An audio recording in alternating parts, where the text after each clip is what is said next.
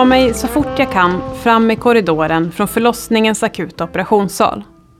Jag har ett nyfött barn i min famn. Det ligger där som en blek trasa. Några sekunder tidigare har barnet kommit till världen genom ett urakut kejsarsnitt och min läkarkollega frågar mig om jag känner någon puls på barnet. Jag svarar nej. Och nu är jag på väg till barnrummet på förlossningen där jag vet att ett neoteam väntar. Kom igen lilla vän, säger jag till barnet. Din familj behöver dig. Neo-teamen gör mig alltid trygg. Jag är ständigt imponerad av deras arbete. Lugnt, tryggt och respektfullt. Metodiskt jobbar vi med att få igång barnet. Men barnet är borta. Och trots ett snabbt omhändertagande går dess liv inte att rädda. Jag tar barnet i famnen och jag sätter mig på en stol. Det var bara en timme sedan jag började mitt arbetspass och den senaste timmens ovanliga händelseförlopp känns overkligt, men har lett fram till stunden jag befinner mig i. I ett rum, på förlossningen, med ett helt perfekt barn i famnen, som inte kommer att få uppleva livet. Jag heter Ingela Ågren. Jag är född i Sundsvall under trygga former av min sjuksköterskemor. Barnmorskan sa att jag var stor och röd. Jag är sjuksköterska sedan 2011 och barnmorska sedan 2016. I sommar planerar jag att föda mitt tredje barn på min arbetsplats på förlossningsavdelningen på Akademiska sjukhuset. Det var inte tanken att jag skulle bli sjuksköterska. Det var inte mitt slutmål och jag tvivlade inför varje termin. Men jag hade hittat kompisar som jag tyckte om. De var smarta, duktiga och roliga och de gjorde livet bättre. Och det gör de än idag. Så jag fortsatte studierna trots mina tvivel. I termin fyra hade jag praktik på BB och i två dagar fick man ha placering på förlossningen. På dag två följer jag med barnmorskan till en som föder sitt andra barn. Det går fort och snart skymtar man huvudet. Jag är då 22 år gammal, har noll erfarenhet av varken barn eller födslar. Jag ser det skrynkliga huvudet komma fram. Men herregud! Vad fan är det där? Det är helt skrynkligt. Det ser ut som en hjärna utan skallben.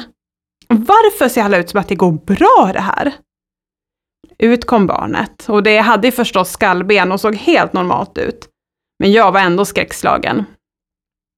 Jag gick hem och pratade med mina vänner och förklarade för dem att jag skulle inte bli barnmorska för allt i världen. Och jag skulle absolut inte föda några barn vaginalt. Jag tog min sjuksköterskeexamen 2011 och tog jobb på en numera nedlagd medicinsk akutvårdsavdelning. Jag fick omgående lära mig vad stress och magkatarr var, men jag trivdes ändå. Jag flyttade till Tromsö med mina sjuksköterskekompisar och jobbade på kardiologen. Flyttade tillbaka till Uppsala och tog jobb på AIMA. Jag hade då fått för mig att jag ville bli barnmorska ändå. Jag kommer inte ens ihåg varför jag ville bli det, men jag vet att jag tänkte att jag gör de här 50 förlossningarna som krävs för att bli barnmorska. Och sen skulle jag aldrig sätta mig fot på en förlossningsavdelning. Någonsin mer igen. Första dagen på barnmorskeprogrammet. Jag kände mig malplacerad. Många hade längtat hela sitt liv efter att bli barnmorska. Och jag hade förvånat alla i min närhet genom att söka dit. Läraren berättade att en barnmorska skulle ha långa, smala fingrar. Jag tittade ner på mina händer. Okej, okay, det har jag. Det kan gå bra det här. Det är bara att hålla ut. Jag vet inte när min uppfattning om förlossningsvården ändrades. Troligen när jag förstod vad det faktiskt innebar att vara barnmorska och få jobba med födande. Det var att få jobba med det normala och det friska, men också med det avvikande. Och när det blir akut kan det gälla livet från en sekund till en annan. Men det var också kraften hos de som föder, alla timmar av verkarbete, deras uthållighet och envishet och förmåga att sätta nytt liv till världen ur kroppens styrka. Främst vill jag bli som de som jobbade på förlossningen. Jag var imponerad över deras kunskap och driv att förbättra förlossningsvården. Hur de alltid gjorde sitt bästa för att hjälpa familjerna till en trygg födsel av sina barn. Och hur, när larmet gick, hela avdelningen slöt upp för att som en väloljad maskin få stopp på stora blödningar, häva bradykardier hos barnet, lösa skulderdystoci eller göra ett urakut snitt inom tio minuter från beslut. Det var också de små detaljerna. Hur man bygger tillit med födande och partner på bara några sekunder. Hur man får dem att känna sig trygga, starka och kapabla. och hur man ändå försöker behålla de naturliga, normala delarna i barnafödandet, trots att omständigheterna runt födseln kanske är avvikande. Jag ville bli lika bra som mina kollegor och nu gör jag mitt sjunde år som barnmorska på förlossningen. Det är förmiddag på förlossningen och akutlarmet går. Jag är en av dem som lämnar vad jag gör för att ansluta till rummet för att hjälpa till. En kvinna har fått sitt första barn och barnmorskan som är ansvarig berättar att hon blöder och att blödningen nu närmar sig en liter i storlek. Alla tar snabbt en arbetsuppgift. Livmodern kan inte dra ihop sig som den ska och den stora genomblödningen i livmodern gör att det går snabbt att förlora stora mängder blod. Urinblåsan tappas, läkemedel ordineras och ges, blödning vägs, fler infarter sätts. Blödningen upp i en och en halv liter och fortsätter. Beslutet kommer från förlossningsläkaren att flytta till vår operationssal. Aortakompression utförs för att minska blödningen. Operations och narkospersonal ansluter. Blödningen stoppas och stannar vid dryga två liter. Vid debriefingen efteråt går vi igenom vad som har hänt, vad vi gjorde och hur det gick. Vi pratade om vad vi gjorde bra och om något kunde göras bättre. Läkarstudenten som bevittnade tar till orda och berättar hur imponerad hon var över hur situationen löstes. Vilken kvinnokraft det var! Och vi är en kvinnodominerad arbetsgrupp som arbetar med en kvinnodominerad patientgrupp. Kvinnokraften finns hos dem som föder. Och hos oss som arbetar där. Det möts ofta av starka reaktioner när man berättar för andra människor att man jobbar som barnmorska. De flesta är tacksamma, har frågor eller vill berätta om sina egna erfarenheter från barnafödandet. En av de vanligaste missuppfattningarna är att det skulle vara gulligt på något sätt. Jag tror inte de vet vad jag gör på jobbet. Det finns inget rosa skimmer av att ha blodstänk i ansiktet, eller att känna fostervatten rinna in i armhålan och blöta ner ens bh så man får jobba med ett par avklippta nättrosor som substitut resten av passet. Man har extra strumpor i arbetsväskan för att slippa krafsa hem med intorkat fostervatten. Och klädbyte under passet är mer regel än undantag på grund av blodstänk. Bebisarna, ja, de kan ju vara gulliga, men de tillhör sina föräldrar. Vi barnmorskor arbetar främst med de födande och det ofödda barnet. Ibland ringer jag min äldsta bror för att berätta om mitt jobb. Han är civilingenjör och skulle aldrig för sitt liv kunna tänka sig att arbeta med människor på det sätt som vi inom vården gör. Hej Frej!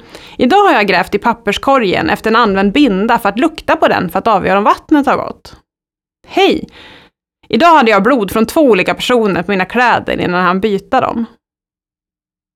Hej! Idag fick jag fostervatten i ansiktet. Så gulligt kanske det inte är att vara barnmorska, men vi lever också för stunden då barnet föds. Lyckan, lättnaden. Det är ofta man hör barnmorskor säga att de har världens bästa jobb. Och det tycker även jag. Inte en enda fundering har jag haft kring om mitt jobb är meningsfullt eller inte. Det är eftermiddag på förlossningen och in kommer ett par som väntar sitt första barn. Hon som föder är frisk, graviditeten har varit normal och verkarbetet är igång. Jag erbjuder ett bad som smärtlindring och avslappning, vilket hon gärna vill prova. Vi ställer in saft, släcker ner, tänder elektriska ljus. Oxytocinet ska främjas. Hon utbrister att det känns som att hon är på spa.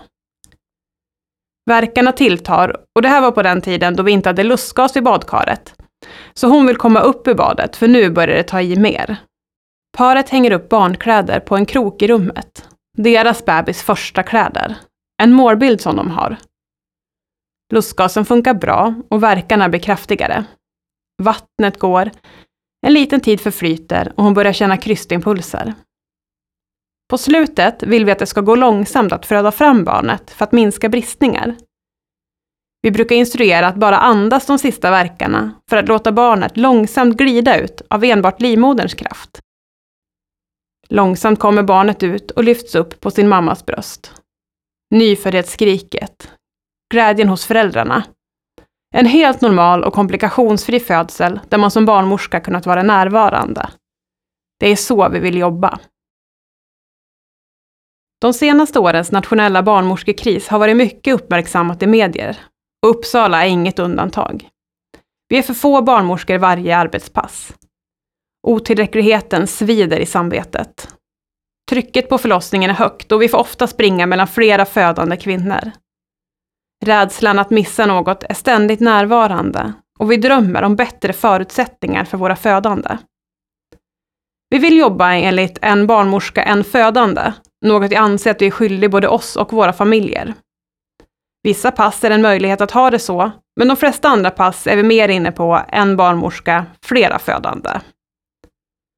På fredag eftermiddag ställer man in sin matlåda i kylen och på söndag tar man hem den oäten.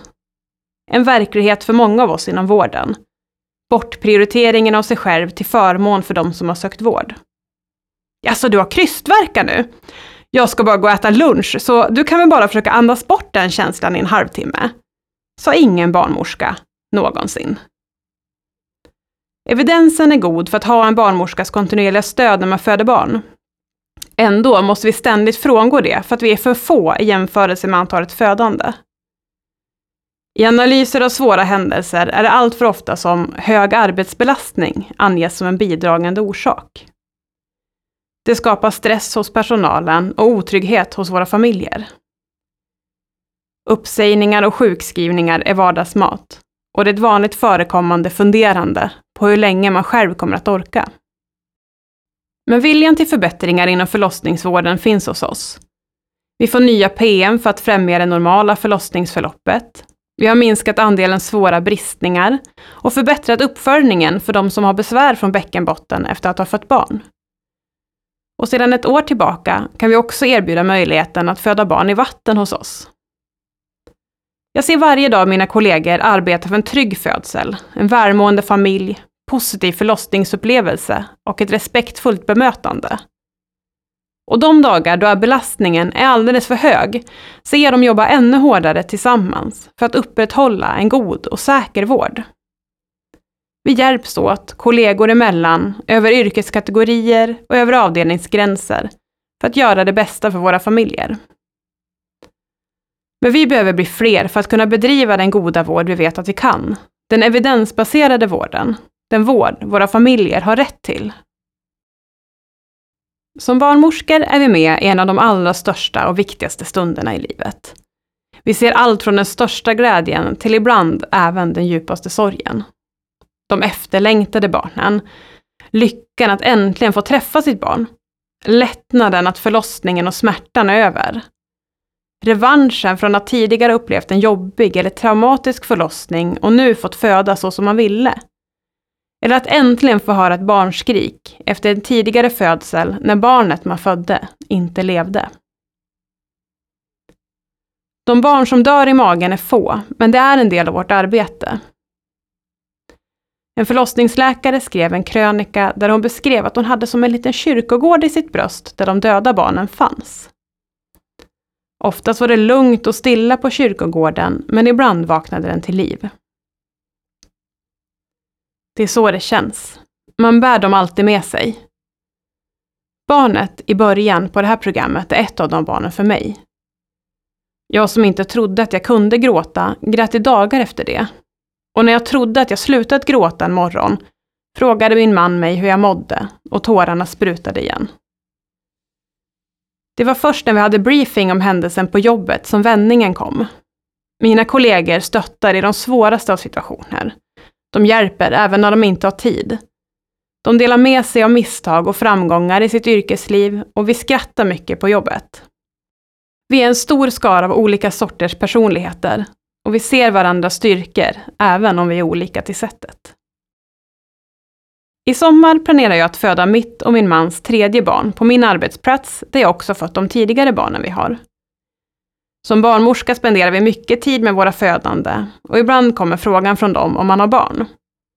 När man då svarar ja, kommer i nio fall av tio frågan om man har fött dem här och hur det är att föda barn på sin arbetsplats. Jag förstår frågan, det är få jobb där man behöver visa sig naken för sina kollegor och än mindre föda ut ett barn, för att sen få sitt underliv noggrant inspekterat på nära håll av ett par av sina kollegor. Det är intimt och det är också en av de viktigaste stunderna i sitt liv. Och jag är oerhört tacksam att jag får göra det på min arbetsplats.